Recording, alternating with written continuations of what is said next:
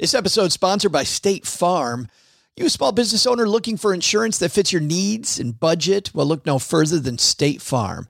State Farm agents are not just insurance providers, they're also small business owners who live and work right here in your community. They understand the unique challenges of running and protecting a small business. When it comes to small business insurance, State Farm knows what it takes. Create a plan that fits your needs and your budget. State Farm agents are ready to help you choose personalized policies that truly understand your business. Insure your small business with a fellow small business owner. Talk to a State Farm agent today and get started on personalized small business insurance that fits your needs. Like a good neighbor, State Farm is there. Talk to your local agent today. This podcast is sponsored by Cloud Optimizer. As a business owner or IT manager, are your cloud investment costs going up and you don't know why? It's time for Cloud Optimizer. As you migrate your business to the cloud, what you're spending and why you're spending it can get a little hazy. But Cloud Optimizer clears up the mystery and puts the cloud to work for you. Cloud Optimizer starts by analyzing usage patterns, right sizing resources, leveraging discounts you may not be aware of, implementing automation, and much more. And by reducing unnecessary expenses and maximizing performance, Cloud Optimizer guarantees you a savings of five times what you spend for their service. As you utilize cloud based services more and more, you don't have to lose sight or control of your spend. You can stay agile, streamline your costs, and optimize your performance, plus save significant money with Cloud Optimizer. Make the cloud work for you with Cloud Optimizer. Get a free assessment and find out how much you can save by going to cloudoptimizer.com. Go to cloudoptimizer.com for your free assessment. That's cloudoptimizer.com.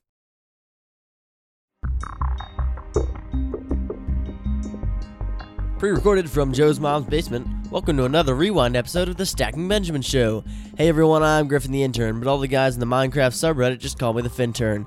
Well, give the guys points for trying to be productive on their week away from the show. Joe realized that Mother's Day is right around the corner, so OG scrounged up about $5 from the change jar in the corner, and apparently they're headed to Walgreens to buy Joe's mom an iPad.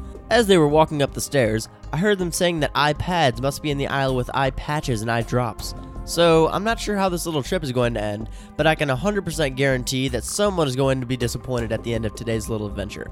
But you won't be disappointed today because before they left, Joe handed me a record with episode 337 on it. Pete the Planner from USA Today and the host of the Million Dollar Plan podcast joins Paula and Len to talk about smart questions about money people think are dumb, presentation skills at work, and a recent moneyologist post from MarketWatch. As always, there's lots of other stuff on this show, including a fintech segment with a team from the Draft app, so enjoy. And remember to disregard any info you hear about investment or giveaways. This episode was originally released back on May 13th, 2016. The guys are back Monday, assuming they figure out how to find their way back home from their iPad trip. Fintern out. Ladies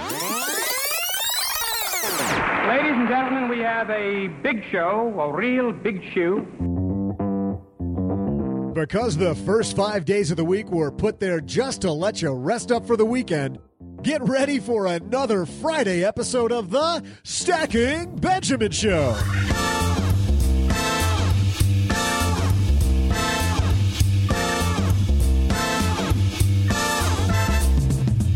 I'm Joe's mom's neighbor, Doug, and man, do we have a special niblet for you today. You're too smart for that, aren't you? It's the same old ridiculous Friday show as always. But put your hands in the air like you just don't care and help us welcome USA Today contributor and hit podcaster Peter Dunn, aka Pete the Planner. Plus, our friends from the Draft app are back to answer a listener question. And here he is, the guy who had to step away from all the nerds at his board game table just for this podcast, Joe Saul Sehy. Oh, it is difficult making room for this in my busy board game schedule. Hey, everybody, happy Friday. I am Joe Saul Sehy, Average Joe Money on Twitter. And man, Doug's wrong. We got an awesome show. In fact, uh, Doug, you're wrong. We have an awesome show today. It's pretty gutsy of you to call me wrong, Joe. Pretty What, gutsy. to your face. It's we ridiculous. Usually, we usually just wait till you leave the room. Is Greg going to be here this week? But Greg is not going to be here. We got Len Yes. and Paula, I believe. Depends on how the shortwave is working, but I think that it's Len and Paula. Len's actually going to be here. It's not going to be Walter Cronkite from lenpenzo.com. It, it will not. I'm just kidding. It's Len Penzo. and Pete Planner, how Pete the Planner? How Pete about that? Planner. Is that the best nickname he's got? Isn't that awesome? I love I love that name. Pistol Pete? Pete the Piston? He he is Pistol Pete on this show.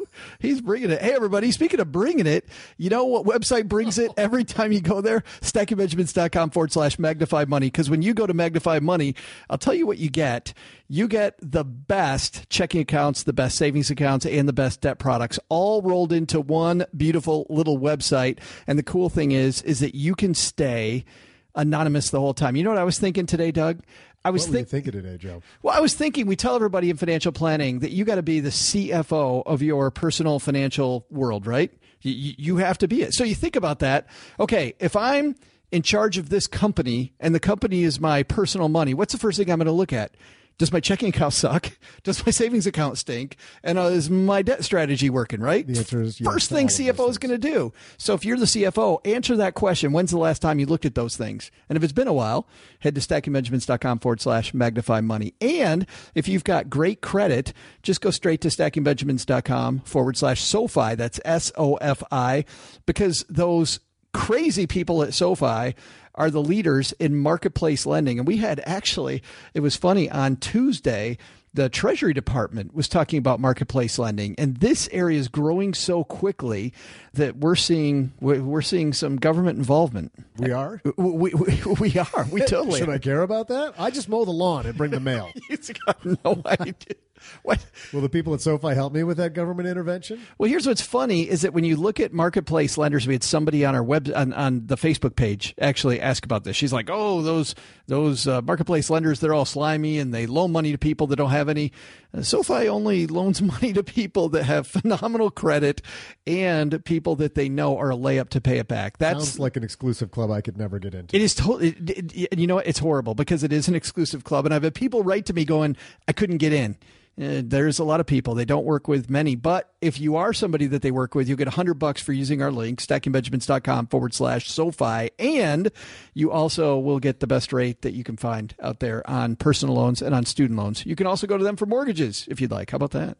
That's All great, but they would never take me, so I don't even know if I would knock on their door. Just go to Magnify Money, man. That's all you got to do.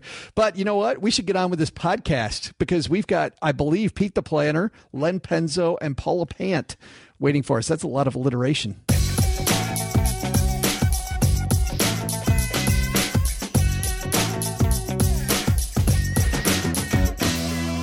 All right, let's walk across the basement here to My Dad Shortwave, fire this up, and see if we can get some of the best minds in financial writing and podcasting on the line. And let's start in, uh, let's go west to east in Los Angeles, California, where I believe Len Penzo from lenpenzo.com is joining us. Strike one, Joe. Strike one. What, you said you- the best minds, and you go right to me. Sorry about that, folks. I thought you were saying strike one is having you back on again.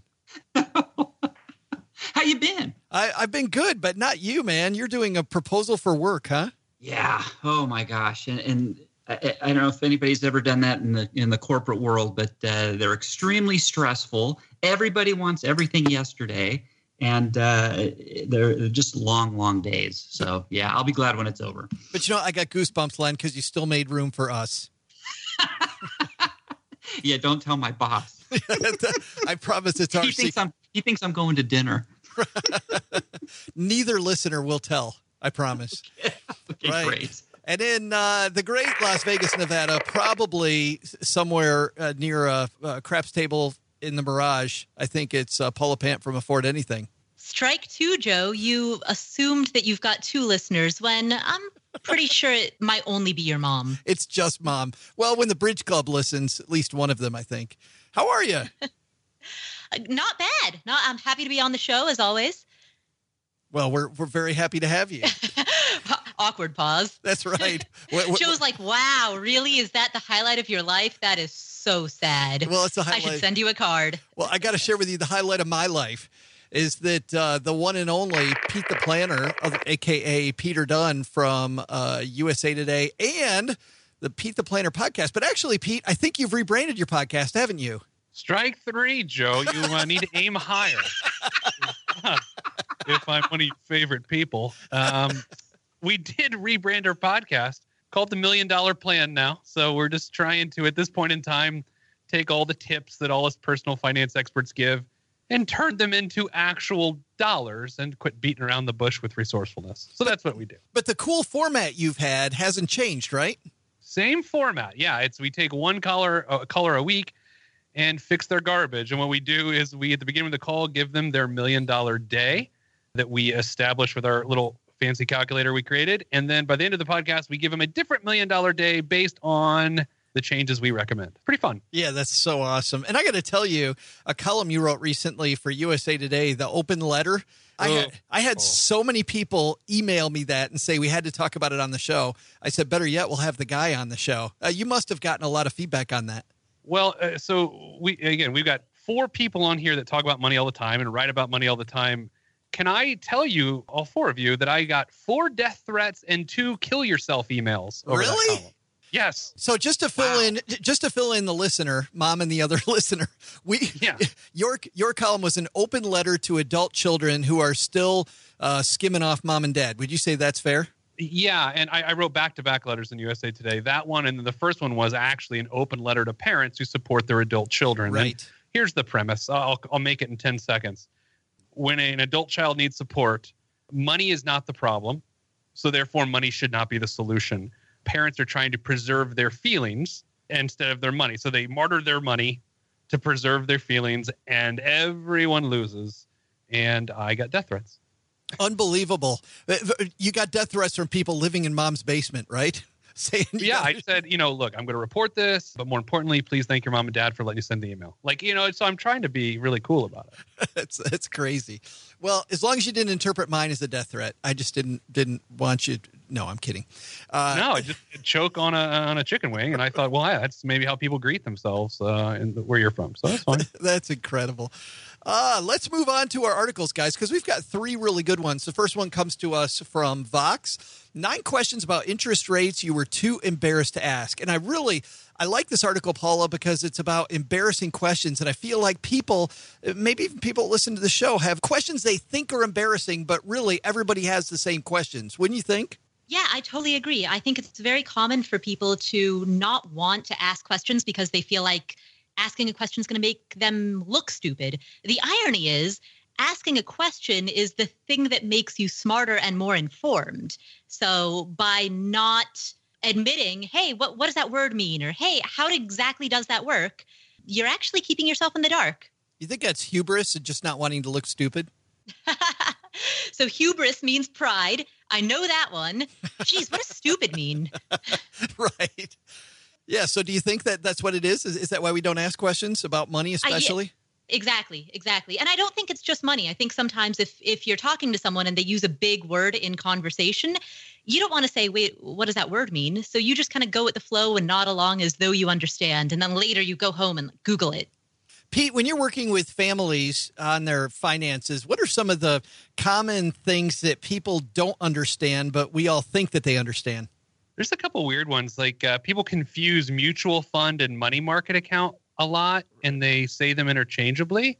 But my my one that drives me insane, and my I'm on a mission to fix it, is when people say they max out their 401k, and what they mean is they hit the match. Right. Yeah, so the industry has has punted this one. We, the financial industry has totally screwed this up. They've convinced us that we need to uh, gravitate towards the lowest common denominator. Hitting the match is not the max.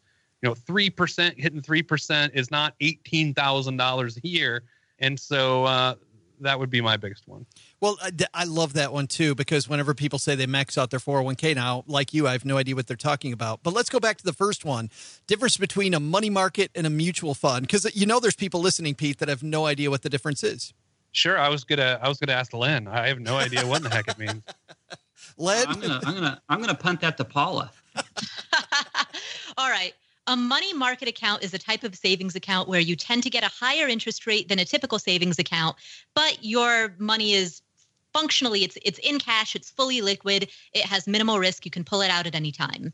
There are like a limited number of withdrawals that you can make in a given month, typically around six, depending on your institution. But for the most part, it's basically a savings account.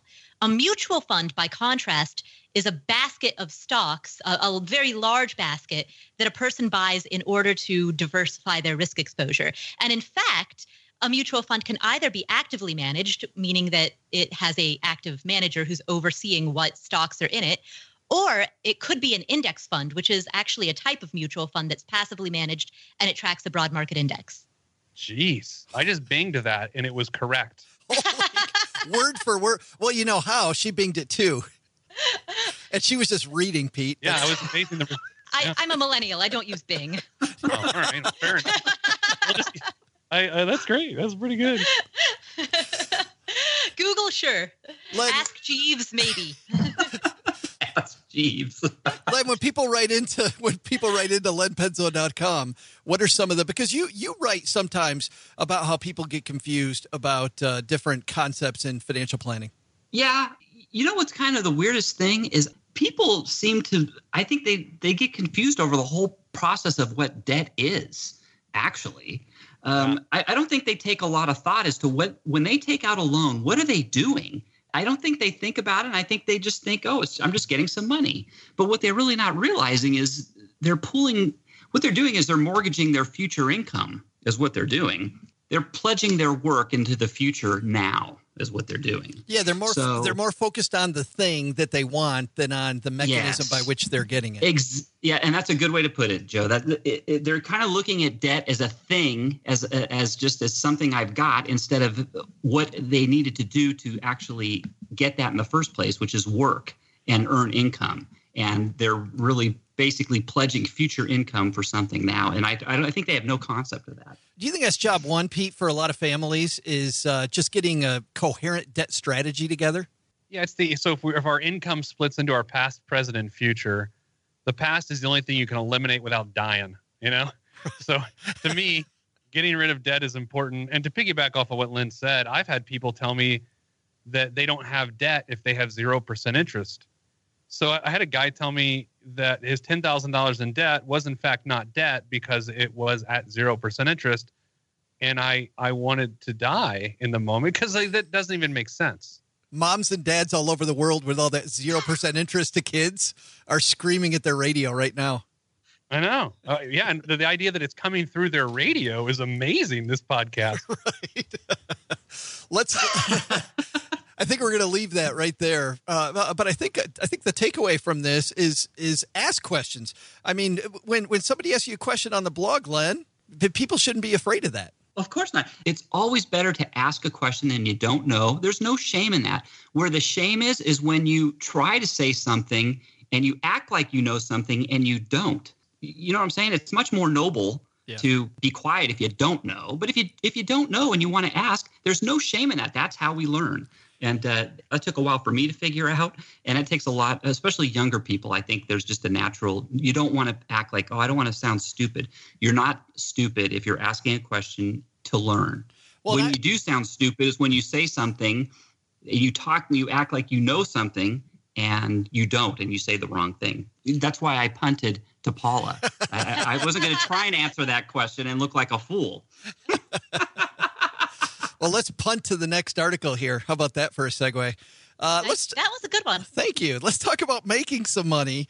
Uh, this one is from Forbes, written by Kathryn Dill. Never give a boring presentation again. And I think, Paula, we'll start with you again. We have to make presentations all the time, whether we think we are or not. Just when you're presenting your point of view, it's a presentation. So I feel like that one skill, being great at giving a presentation, is one of the biggest money makers out there.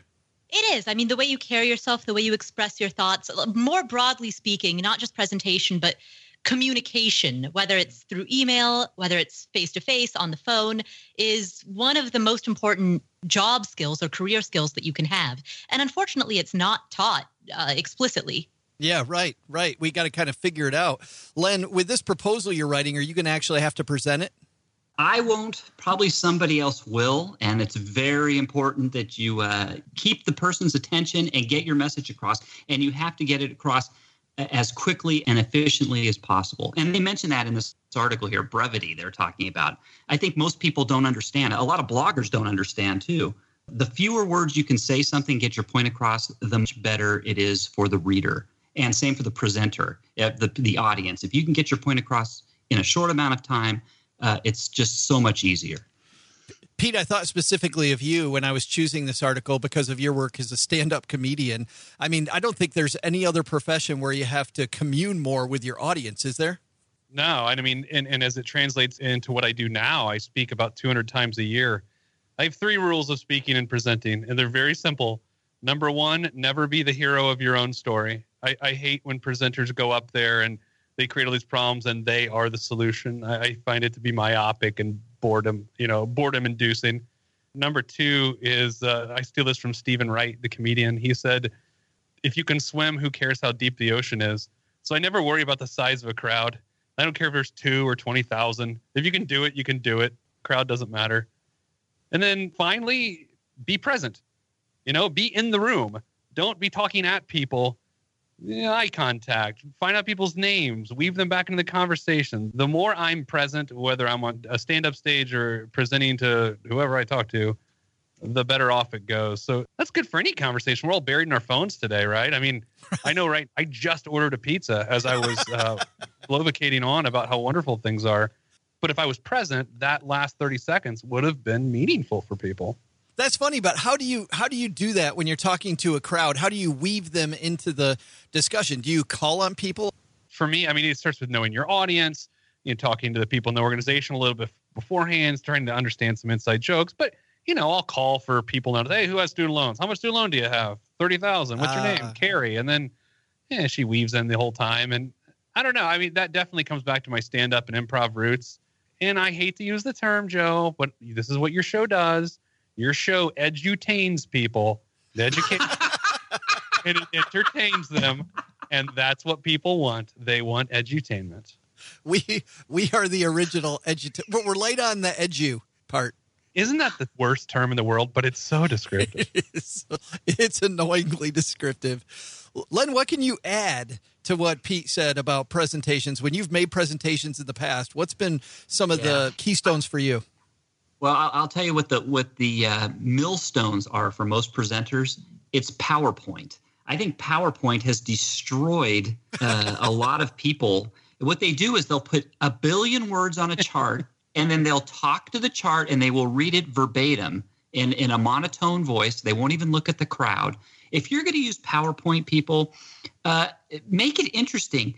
Take one picture to get a point across, and then talk to that you know you've got to get away from those words in the powerpoint.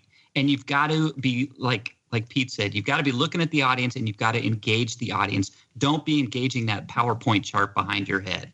So i think that's one of the biggest things. What about stories and presentations paula? Do you engage much with stories? Absolutely. I think that stories are a great way to both begin and end a presentation because imagine it almost as a um, like one of those spinning tops that's narrow in the beginning, narrow in the end, and wide in the middle.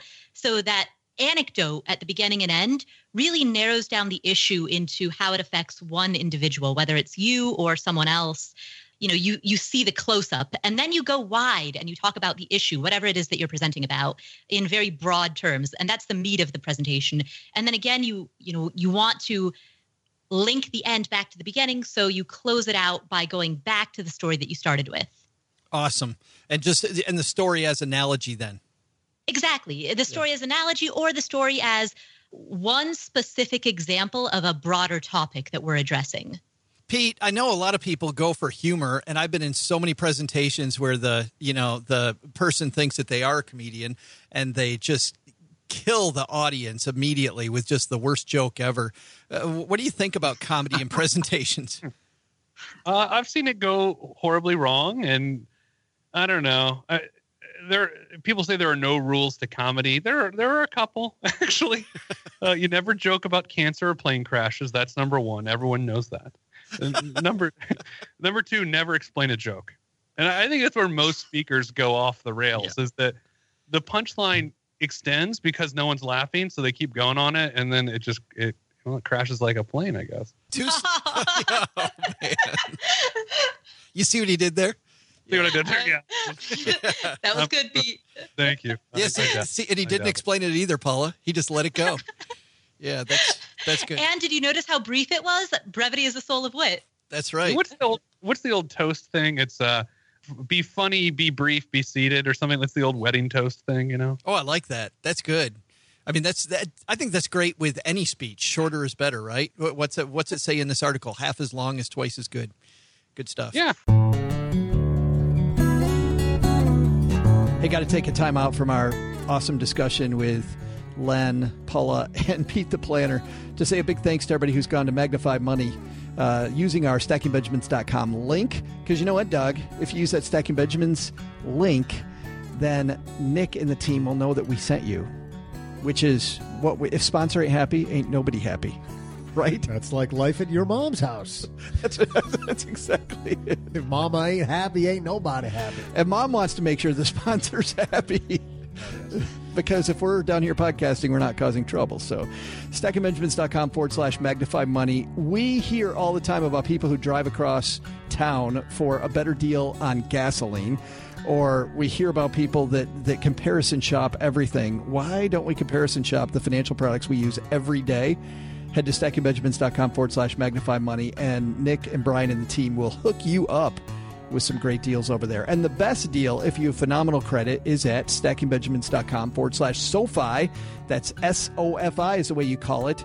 These crazy kids over at SoFi have put together this program where they hook up people with phenomenal credit with people on the other side that want a sure thing. They're willing to accept a lower interest rate if they know that the person has a very, very, very high likelihood of paying the debt back. So if you're that person, head to stackingbenjamins.com forward slash SoFi. And what you're going to find is great low rates on student loans and personal loans. And you'll get a Benjamin back. Why do you keep calling them crazy, Joe? I don't think I want to hand my money over to people who are crazier. Like, are, they, those are there padded walls in their offices? Why are they like their hair's on fire? Why do you keep saying these crazy kids? That's, Have you seen how crazy we get in financial planning? We say we're crazy. That means they don't button the top button on their on their polo shirt. they're wearing the short sleeve button downs too, aren't they? It's it's Like my like my social studies teacher in eighth grade. That's, that's how the team at SoFi wants to be known. We only wear we only wear the short sleeve button downs. Hey, One guy scratches his head with a marker and forgets that the cap is off, and he's got scribbles all over his bald skull. we got to go to the we got to go to our fintech people because in Austin, Texas, we've got Brad Lawler and company out there from the Draft App team waiting for us. We had a great question from a listener. You know, there's been a problem, which is sometimes data hasn't doesn't aggregate uh, into some of these fintech apps. So, as an example, Doug, if you've got things at four different banks, let's say, and you want them all to aggregate into one app, there are now some restrictions. And so Brad said, I, I knew nothing about this. And I said, Hey, Brad, this seems like exactly what you guys are doing. He goes, Oh, yeah. Yeah, this is something we, we'd love to talk about. So let's go to Austin, Texas with the Draft App guys. Hey, Joe. We got Brad and Ken here down in Austin, Texas from the draft team. Today, we're going to do something a little bit different. Uh, we actually had a great question come in from longtime listener Stacy. Uh, she was asking about data aggregation services, really specifically the third party applications that sit on top of these aggregators like Mint.com. And she, she brings up a good topic. She says the authentication subject is a little touchy because some people feel that security should override convenience. However, it appears that the market is pushing out data aggregation altogether without a direction for overcoming the immediate authentication hurdles. Much of the press on this subject seems almost conspiratorial, suggesting that banks are motivated to silo their data as aggregation represent competition by selling competing services on their platforms. Stacey goes on to say, I've watched a growing list of accounts get orphaned on Mint.com. Uh, since more accounts adopt two factor authentication without a clear way of getting around it, I suspect there won't be a good aggregation tool anymore, and I'll be back to managing my portfolio like it's 1996. Oh my God, God forbid. Uh, I remember that when you had to go to different sites to, to see everything. And this is an interesting topic, especially for Draft. Uh, at Draft, we build investment analytics tools that sit on top of data aggregation services. Our platform is originally built on top of a data aggregation service called Yodlee. Um, Yodlee was actually the first data aggregator that powered the Mint tool years ago when it first uh, was introduced. Intuit purchased Mint years ago and plugged in their own data aggregation service. Uh, we use Yodlee because of their great security and coverage. And so this is a real sensitive uh, topic for us and a really uh, important topic that we at Draft keep a close eye on. An important thing to note about data aggregation is that um, it's come a long way from those early days when Mint was using it. In the early days, some of the big banks actually pushed back almost to the point of taking legal action against these data aggregators like Yodlee because they were tapping into their system through like screen scraping strategies to access a customers' data that that uh, from that institution to understand the account information. And what the courts ultimately ruled is that it is not the institution's data; it is the client's data. And if they want to get access to that through a third party like Mint.com, um, they should be able to to get access to it. So over the years, we have seen great evolution of this idea of data aggregation where we first saw the the banks pushing back on it now you actually see the banks and the big investment firms embracing data aggregation. There are very few banking sites that you can go to now or investment sites where they're not offering account aggregation services so that you can see your outside accounts in a single dashboard. So we've really come full circle. Now, to Stacy's point, these institutions are making it really difficult sometimes for you to get access to your, your accounts inside of other applications. They use two form authentication. They sometimes require you to go back to that institution to, to opt in for these, these different a- aggregation services. And they do it in a sneaky way where they say, Would you like Yodlee to have access to, to your accounts? But most people don't know what Yodlee is. So, you know, they don't pose the question as I would like the Zero app to, to have access to my accounts. So it makes it confusing at the end of the day, the path that we're on is actually good. The more and more we see these institutions uh, embracing data aggregation themselves, the more and more these institutions are going to have to open up and limit their authentication standards. I think that in one way that they may be able to do this, and Ken, you know more about this than me, is to kind of learn from what Google and Facebook are doing with, with single app login. So, one element of this is the two factor authentication that's being required by some institutions before you can aggregate your accounts. Ken, you've done some research on this. We obviously uh, face this issue at draft. What's the deal with two factor authentication? Is it, it actually keeping people from being able to connect those accounts? Yeah, I think there are some misconceptions here because some platforms who are using account aggregation aren't doing it great when it comes to uh, multi-factor authentication. And what I mean by that is a platform like Mint, for example, and they may have fixed this. I'm not sure. Uh, but the last I knew, they weren't detecting if uh, an institution used multi-factor authentication, which is bad because uh, that means that they continue to try to run a daily connection to that institution, but they obviously don't have the security code or whatever those other authentication means are uh, which means that the end user ends up getting locked out of their account. And it not only breaks in Mint, but it would break that user's connection to uh, their institution. And they would have to log back in and create new passwords and stuff. If it's done responsibly, you certainly can aggregate even with multi factor authentication. Uh, the limit is that you can't do it on an ongoing basis. So you could have a one time connection, and then you would have to present the user with that uh, those multiple authentication methods each time you go to make a connection, uh, which is not ideal, but at least you can still make a connection. Okay, great. Thanks. That's really helpful, Ken. Do you think we should form some type of petition to start sending to these banks saying, please make it easier for, for me to connect to my accounts? Do you think that would make any difference?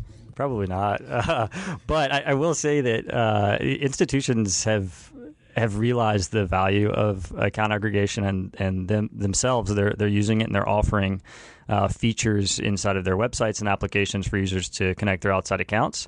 So it's in their own best interest to develop some sort of uh, standard for this. Have you seen from other technologies, other apps that we're using all the time, better ways to do it that these banks and, and third party apps could benefit from if they were to, to kind of take a, a cue from those groups? Yeah, they should definitely look at Silicon Valley. Just look to Google or, or Facebook or any of those guys. They've been doing this for a long time, and they saw this a long time ago. Um, with two factor authentication at Google, for example, they have a concept called app passwords. Uh, so, you know, you can turn on a two factor authentication, and you, as a user, any user trying to access your account, you have to have uh, make it through multiple layers of security, uh, but you've given uh, access to your account for some application, and Google stores that, and, and they store a really long hash passcode for that application. Cool. All right. So part of our petition will say, please look to Silicon Valley and Facebook and Google for recommendations of how to handle this better. Yeah, I, I hope it's that easy. Um, it, it, may come down to a court case. Who knows? Yeah. So what we're learning is that the behavior of, of institutions is changing. They understand the benefits of good user experience. They want to create a good user experience for their customer. If that means you know providing better aggregation tools or providing more access to their clients' data through other applications, they're moving in a direction where they're starting to support that. So it's going to be good for all of us. Yeah, absolutely. Thanks for the question.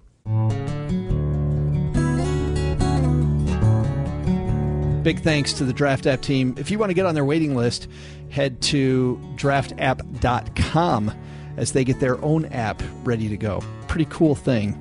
It's been a while since the Draft App guys have talked about what they do, but but they compare your risk tolerance with everybody else's risk tolerance. So you know how you say that you're really aggressive? I think that would be impossible to compare my risk and with everybody else. We know you're not aggressive. You're at Applebee's cruising the bar saying, I'm aggressive. Hello, ladies. yeah. Uh, but they not only do that, but they also show you your fees. So that product is just about ready to launch. They're getting close. All right, right. let's head back to our great conversation with Peter Dunn, aka Pete the Planner, Paula Pant, and Len Penzo.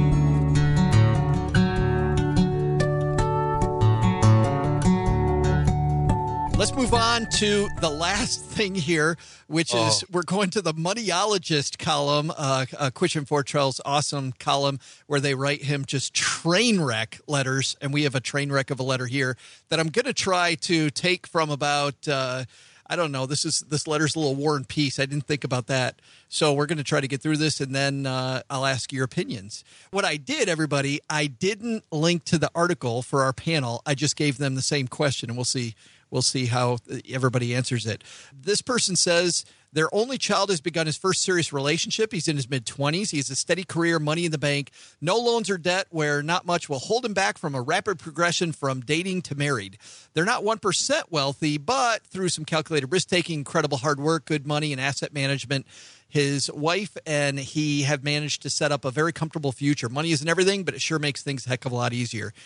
Uh, the writer says they're not helicopter parents, but they've sought to instill in him their drive, work ethic, and attention to detail that served them well. They think they've done a good job and that their son's doing well. So, to cut to the chase, his current girlfriend the son's current girlfriend has some gaps in her history and has exhibited behavior that points to a pattern of underachievement, according to this gentleman. Suffice it to say, she has suddenly and significantly dialed back current employment and long shot career plans since my son has arrived on the scene. Additionally, there's been some evidence of police activity at her residence. What kind of activity? We don't know, but the whole package scares us. So here's the question. This writer, yeah, yes heretofore and herewith. Oh, we're at we're out of time. Yes. we'll be back with a question next week. We have the means to dig deeper into this young woman's past and feel guilty going full recon, but they want to protect their son and their own assets at all costs. So they haven't figured out yet what to do with any uncovered information, but they're thinking that they might want to hire a personal investigator. They might want to dig deeper and find out what's going on with this woman. So, Pete, you're the guest. It's our last question of the night. Uh, this guy's in your office saying, I think I want to take some money and I want to hire a private investigator so our money's not at risk. What do you tell him? Well, I, I when he said, uh, I'm not a helicopter parent, but all I could think is like, I'm not a racist, but I hate white people. like, you know, it's like, you know, uh, I'm not a misogynist, but women are the worst. He's a helicopter parent. I mean, it is what it is. If he, if they've raised such a, a gem of a person, tell the kid what you feel, and then get the hell out of the situation. Like it, I, I have no sympathy for that situation. Like, get out of their life. You are meddling. And maybe that's why I get hate email, but that's the way I feel. You can't say, I'm not a helicopter parent. Here's a 900 word email to the moneyologist. What do you think? Paula, agree with Pete? No, actually, I don't. Um, All right. So there, there are three things, uh, kind of three thoughts I had when I read this.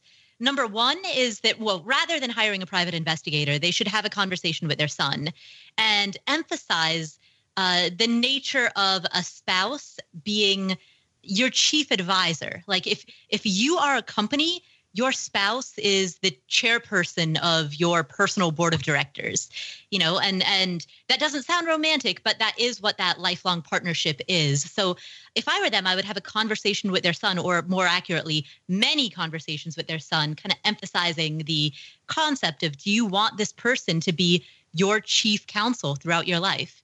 Uh, so that's number one. Number two if the son and the girlfriend do break up uh, I would recommend that they tell their son that he should not disclose his wealth or his financial situation to future girlfriends um, so that he can be sure that they like him for him and not for his money. And then number three, and this one's just for fun. If, if they really want to hire a private investigator, there's this episode of the Tim Ferriss, there's a podcast called The Tim Ferriss Show. And uh, they did a recent episode where Tim interviewed this guy named Walter O'Brien, who's the producer of a CBS show called Scorpion. And according to Walter O'Brien, in this interview, he related a story in which a, a particular family felt that their son was marrying a gold digger. And so they set up, I'm not recommending this, by the way, this is just for fun. So the family actually set it up such that the marriage was performed by an actor who did not have the legal right to marry the two. And so when the uh, gold digger eventually tried to divorce uh, her son and, you know, claim part of his assets, uh, they surprised him by being like, actually, your, your marriage was never valid. Ha ha. Oh, but, yeah, but, that's the, one way to go. the part I don't understand is where you disagree with Pete because I think Pete said I'd have a conversation with my son. Oh, oh, I, I, guess I'm I'm not. I guess the disagreement is that I'm not criticizing the parents for being helicoptery because it is their, uh, you know, everything that they've built throughout their life is at stake. Um, so this isn't helicoptery in in terms of like That's stepping exactly in when you're. Parent is like if they'd raised such a great gym, let the gym fly from the nest. Cut the umbilical cord. You know. Oh, so you're saying that they should just cut the son off from any inheritance? No, no. if he's so good at making decisions, let him make a decision.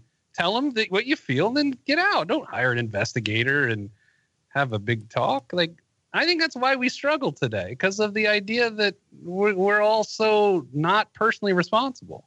Mm. Well, I agree that they shouldn't hire an investigator, but I do think that it's appropriate for them to step into the situation. Wow, that's funny. Uh, so, Len, step into the situation. Don't step into the situation. Yeah, I, I this kind of cracks me up. I, meddling is the right word. I don't they make prenups? I don't see what the problem is here. Those parents, if those are my parents, they drive me up the wall. I tell them to get lost. You know, prenup. That's it. So parents step in, tell them to get a prenup. State your piece, and then walk away and let them make their mistakes. It's their mistakes, you or, know. It's their lives. Or, or let them live it. Yeah, they're blowing the kids' money. It's not like the parents' money's getting eaten up. It's, yeah, that, that, that's exactly, Pete. I don't get it unless these parents are, you know, have given this kid everything. I you got, know, I, I don't get it. I got the feeling though that the parents are worried about their money. I mean, they're they're worried about his money, but more than that, they're worried about this money they worked hard for, right? How? How? How's the gold digger going to affect their money? Uh, I always get the feeling that people ask these questions and they already know the answer. The reason they ask is because they know they're wrong, right? Otherwise, they wouldn't have to ask. They know they're being derogatory word. Uh, fill in the blank. I don't know how, you list your podcast in terms of explicit nature. Uh, they know they're being that way, yeah. so they're asking to try to get someone to stroke them, and and they know the answer. It's an obvious answer. Yeah, that's yeah. interesting because uh, hey, I get it as a parent. You know, as a parent, you don't want to see your kids get taken, but you know what? They're adult. You got to live them. You got to let them live their lives. That's my that's my two cents. Let's say that your parents, Paula, didn't approve of Will. Uh, mm-hmm. t- to what degree would you be okay with them uh, meddling in your relationship with him? It would depend on the reasoning. If they don't like Will because he's not Nepalese and they want me to marry somebody of my own ethnicity, I think that that's personally, I think that that's a completely bunk reason. And I wouldn't give a bleep uh, about that. But if they had an actual, what, what in my view would be an actual legitimate reason, such as uh, the content of his character, then uh, I would listen to that. You know, it, But it you just want them. But you just want them to. fin- ha- but you just want them to have a discussion with you, then, right? Right, right. They could have a discussion. They could have many discussions. You know, I'm not going to do whatever they tell me. If I was, I would have had an arranged marriage years ago uh, because that was what they wanted for me. But, you know, I'm not going to do what they say, but I'll certainly consider it. You know, I'm not a racist, but if I were Nepalese, I would never marry a white person. and why, why is that, Pete? I'm just kidding. It's a joke. yeah, I just had to explain it. That's no good. That's right. Oh! I'm sorry. I, th- I think we'll leave it on that. No, it's an interesting it's an interesting letter, and I'm glad we took a few minutes talking about it. uh, let's talk about what's going on at all of your places of business. Paula, how about the Money Podcast and that little place called Afford Anything? Oh, well, uncharacteristically, I actually know the answer to this. No way. It's it's incredible. This will never happen again. so coming up on the Money Podcast, there will be an interview with Farnoosh, Farnoosh Torabi, the host of the So Money podcast and the host of the CNBC television show Follow the Leader. There's also going to be an Ask Us Anything in which we answer questions that were submitted by listeners. So those are the episodes that you'll hear on the Money Podcast. I can't Uh, meanwhile, uh-huh. I can't promote that because of the fact that Farnoosh and the So Money Show, uh, we had a charity challenge in November, and Farnoosh beat us by like four dollars. So, and she beat us at the last minute. So, Farnoosh and I are not talking. Uh, Um, I mean, isn't it better that you've both raised money for charity? yeah, that's okay. I just don't like getting beaten at the last second. It's a little, yeah. No, that's great. And All coming up at my various platforms. I'm not sleeping. Whee! anything else you want to promote? We'll just have the whole circus here. Len, what's going on at lenpenzo.com? Yeah, well, first off, I want to apologize for giving Farnoosh five dollars, Joe. Um, sounds like Oh, that's Hey, other- Len, Len's Len's last Len's last episode on the show here, right? No, and I've got a post from somebody named Paula Pant coming up here. Wow. Uh, a day in the life of a low performer. Whoa. So I figured let's keep the Paula Pant stuff coming. So why not? Is Paula Pan a low, in. Paula, Paula Pant guest hosting on lenpenzo.com. and is she a low performer? Paula, are you a low performer? It's all relative, Joe. Yeah, you're talking about your height, aren't you? About like the, I mean, you know, compared to everything that Pete the Planner has achieved, his his humor, his wit, his number of speeches that he makes in a year, I I can only aspire to to Pete's level. oh my. So wow. Has the Pete, I've never met you before. I figured I'd make a good impression. No, I like it. I like it. That's a good lead in, Pete. Thanks for coming back. Even though I'm sure after that you're never coming back again. No, I had fun. You know, the good thing about no, I mean, That was convincing, Pete. that was real convincing. I think what's important as all of us put content out there and try to help people, it it's interesting when you disagree with someone and in the right way to do it, I think is to do it respectfully. And that's hopefully how we did it tonight. Not to send me an email that says, My father hated bad writing. That's why I'm glad he's dead. So he can't read your awful USA Today column." wow. You know, Holy that. cow. Yeah, I I thought that was pretty clever, Pete. But okay, I'll I'll try and come up with something different next time. Well, then you didn't appreciate my reply. I'm glad he's dead too. Well, let me uh, click on. So uh, what's going on uh, today? Uh, this week in USA Today, I wrote about um, a lady wants to know if she can blow their money now because she knows she's getting a two million dollar inheritance, so she could have her cake and eat it too. So I blew her up. Uh, Ask Pete the Planner podcast slash Million Dollar Podcast tomorrow is all about relationships, Ooh. hugging aggressively, as I like to call it. And I got a new app coming out in about six weeks. Million Dollar Day. Tell you how to calculate what day you will become a millionaire, and then it gamifies the process of moving the day up. Awesome. That's cool. Make sure you have us on the list when that goes live so we can tell everybody in our headline segment. That'll be cool. Oh, thank you, and uh, n- nice meeting and playing uh, along uh, this evening with all of you. It's it's awesome. Well, thanks a lot, Pete. Thanks again, and we'll have links to to the Million Dollar Plan and to Pete's USA Today columns at stackingbenjamins.com. Thanks a lot, guys. Thanks, everybody. Thanks, Joe.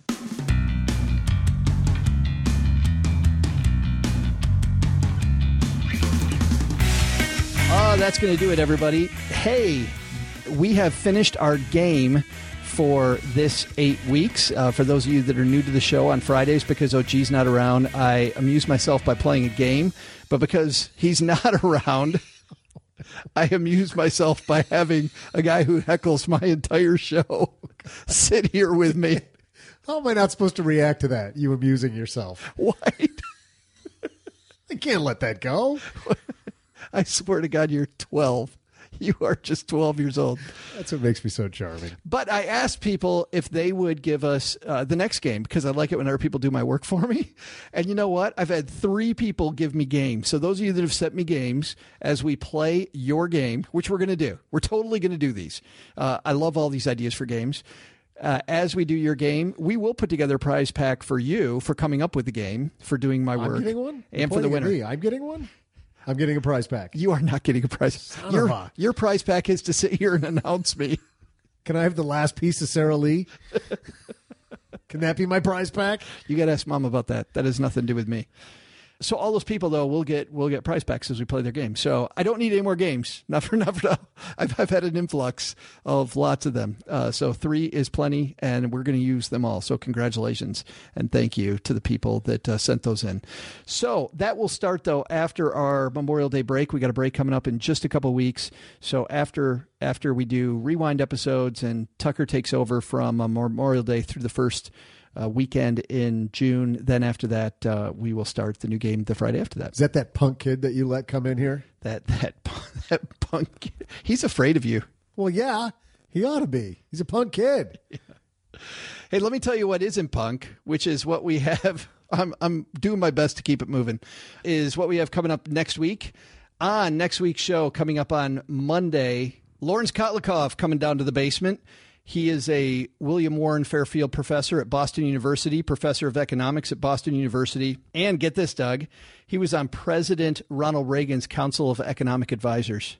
They did a pretty good job there in the late 80s, so that guy must be smart. Well, I'll tell you what, he's very worried about Social Security. He and two co authors have written a book called Get What's Yours. They wrote it just before some big Social Security changes happened. Now those changes have been implemented. He's coming down to the basement to tell us about all the newest stuff in Social Security. And for people that are younger, we're going to ask him the question do we count Social Security in our plan or not? This guy's testified before Congress many, many times. And it's funny because you'd think that because of the fact that he was on uh, President Reagan's Council of Economic Advisors, that he would be a Republican. Uh, he is very agnostic. I will tell you ahead of time. I've had discussions with Lawrence Kotlikoff before. He's one cranky dude, and and he's and he's not happy with Democrats or Republicans. Oh, I like him already. Oh, it makes for a great, great interview. So if you're somebody that dislikes Washington, you're gonna have a good time. But but you know he he also doesn't get very. I mean, really in the big scheme of things, it's it's not obviously changing Social Security is political. But the fact that we have a problem, I think everybody agrees with. But he's an economist, right? He is Yeah, right. They tend to be apolitical. They're data driven, pretty pragmatic folks. So and grumpy. That's right. Oh, They're just all grumpy. oh, and he's the king. I can guarantee on Monday we, we've wait. got the king of grump, and then on, and and he will hear this and he'll wear that as a compliment if he hears it. Larry, I mean that as a compliment. Then on Wednesday, financial advisor Lori Sackler is here talking about the M word, the M word, the money talk, Macaroni. the macaroni, that horrible macaroni discussion. Yeah. But you know, some people out there have adult children that really have never had the M talk. And also, you've got adult children of parents that are aging that really need to have the M talk. So it's a serious thing. She's just written a, not just a book, she's had a book about the M word out for quite a while. She just made this journal so you can get prepared. Like, has all these lines about the money talk. We need to talk about this. We have to talk about this. We should talk about this. So that when you go in there, it's not, hey, uh, mom who's been taking care of your stuff for the last, you know, 60, 70 I'm years. very uncomfortable right now. Is this you preparing me for the M talk that you're going to have with me? That's right. This is awkward. After the big raise we gave you last week, the 45% raise. Right. And then next Friday, we're back here with another Stacking Benjamins Roundtable. So thanks to everybody who's gone and checked out the Green Room, our kind of behind the scenes podcast. We have outtakes, we have discussions, uh, kind of like this one, a little rambly discussions. If you like the ramble, uh, it's all over there and uh, past episodes. So all stuff from the back catalog. That's the Green Room, and you can get that on a separate feed wherever you listen to podcasts. So thanks to the big number of people. We've been in the new and noteworthy section with that show on iTunes iTunes has had us right up there among the leaders Very in nice. new and noteworthy. Yeah. Nice. So thanks to everybody who's done that. All right. And join us in the green room, which is our closed Facebook group. Doug is there, makes just snide remarks. Those are snide. That's just normal. What do you mean snide? Does nothing constructive. We have constructive uh, conversations, and Doug provides his uh, commentary. So it's just like the Stacky Benjamin Show take home edition. Uh, here's how you get there. Go to stackingbenjamins.com forward slash green room, and there is a box that you click there. Just click over, and uh, we have to allow you in, and we'll give you a little hint. We let everybody in. That's not what you told me, Joe. we got to go. All right. Thanks again to Pete the Planner.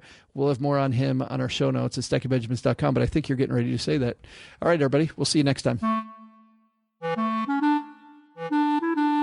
Pete the Planner appears courtesy of PeteThePlanner.com. We'll have more on Pete, his podcast, and more at our show notes at StackingBenjamins.com.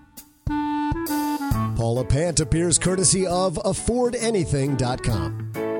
Len Penzo appears courtesy of the cryptically named LenPenzo.com. This show is the property of the Free Financial Advisor, LLC. Copyright 2016. The show is created by Joe Saul Sehy, co written by Brent Selmans, edited and engineered by the one and only Steve Stewart. Special thanks to Joe's mom for making Franks and beans for dinner tonight. She knows the way to a guy's heart is through a box full of Rolaids. Susie Orman appears courtesy of. Well, Susie Orman doesn't appear on our show, but if she did, she'd be courtesy of SusieOrman.com.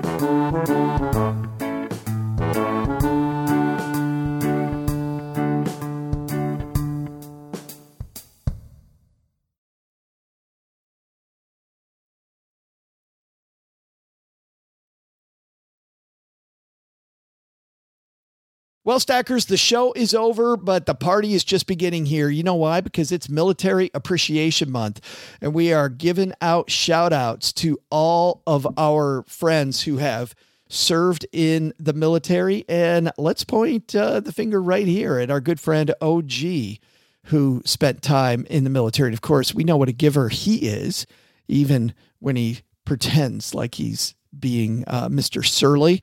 Navy Federal offers member only exclusive rates, discounts, and tools to empower their members to help them reach their goals. Visit NavyFederal.org slash celebrate, and you'll see all their Military Appreciation Month offers and other Navy Federal offers. They've got all kinds of resources on their site, like best cities after service to help veterans transition to civilian life and best careers for military spouses to support military families. So much going on. Just head over to NavyFederal.org slash celebrate take a look at all the Military Appreciation Month offers and their usual offers. Navy Federal, our members are the mission. Navy Federal is insured by NCUA, equal housing lender.